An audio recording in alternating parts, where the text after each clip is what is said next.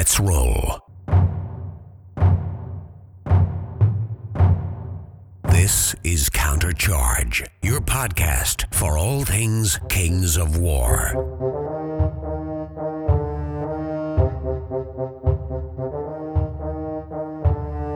Join your hosts as they delve into the world of Mantica and bring you in depth coverage of all things Kings of War. All right, we're back here at Forge. We're with the myth, the man, the troll, internet superstar, Larry Essick. Larry, how you doing this morning? Good man. How are you? Wonderful. Let's chat about Siege. All right, And what you you wanna know? oh, well, well, give me all the details. All right. So it's Martin Luther King Jr. Martin Luther weekend. King weekend. That's January what? Uh, I think it's around the 18th and 19th, Okay. somewhere in that time frame.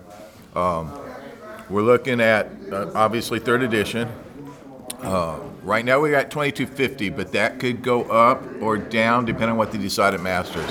So Because you want to make it match, be like Yeah, a exactly. preliminary. So, so Siege has traditionally been a practice time for the Mid Atlantic and the Southeast guys. It's a joint um, tournament between the two yeah, regions. it's a joint qualifier, so it qualifies for both events. Yep. events. Yeah, exactly.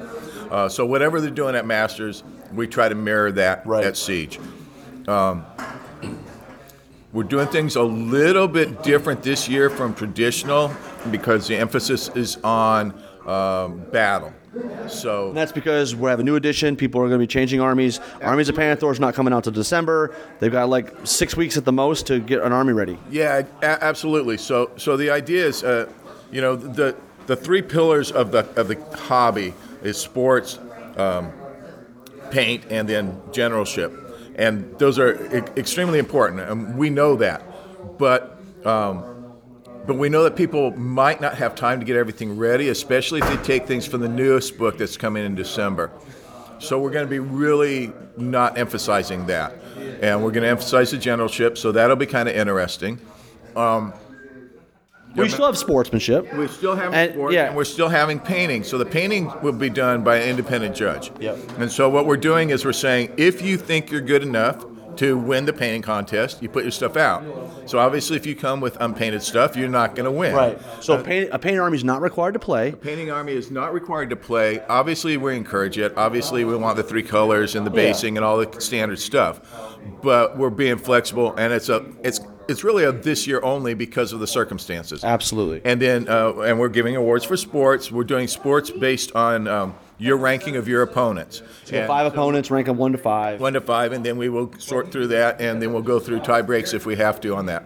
Um, so we're going to have sports awards. We're going to have paint awards uh, and generalship awards, and and and that's the basic the basic thing on that. How about scenarios? Uh, scenarios will all come from the new book.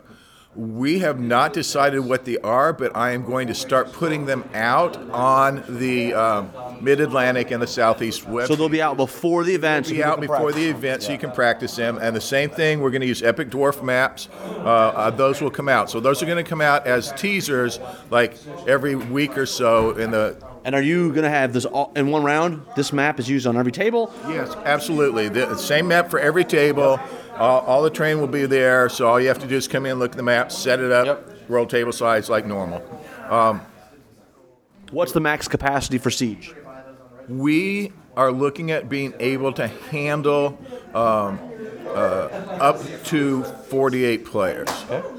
So um, maybe more than that if we get more. So we. But if you want more, they got to sign up quick, right? Because it's one of those deals with it's a convention. Look, the- the thing is that we're competing for space with the uh, 40k guys and everybody else, and so uh, we could go as many as 64 players if we if we get the registrations. But we're looking right now at 48.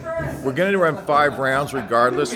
Um, there's a little bit of logic in why we're doing that, and it has to do with the fact that we're going with win, loss, draw uh, as a as a primary decision maker. You're playing almost straight out of the book. So we are playing pretty much straight out of the book in terms of scoring and all of that.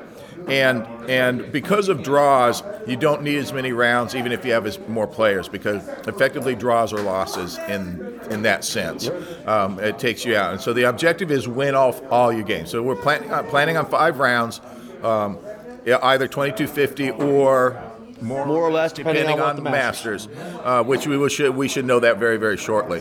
How many players have we got registered so far?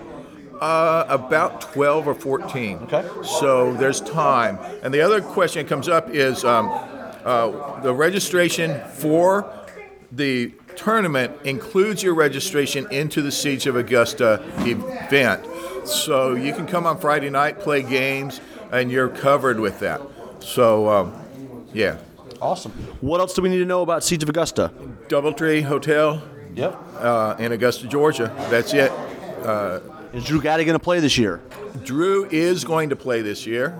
Absolutely, unless he falls over dead. Okay. How's he going to finish? Uh, last.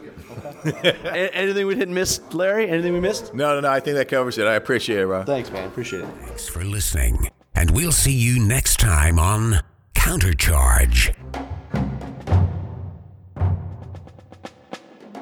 Please let us know what you thought of the show by emailing us at counterchargepodcast at gmail.com, on Twitter at countercharge15. If you enjoy the show, you can help others find out about it by leaving positive reviews on iTunes. Until next time, keep countercharging. Music is a composition of Kevin MacLeod and is licensed under Creative Commons.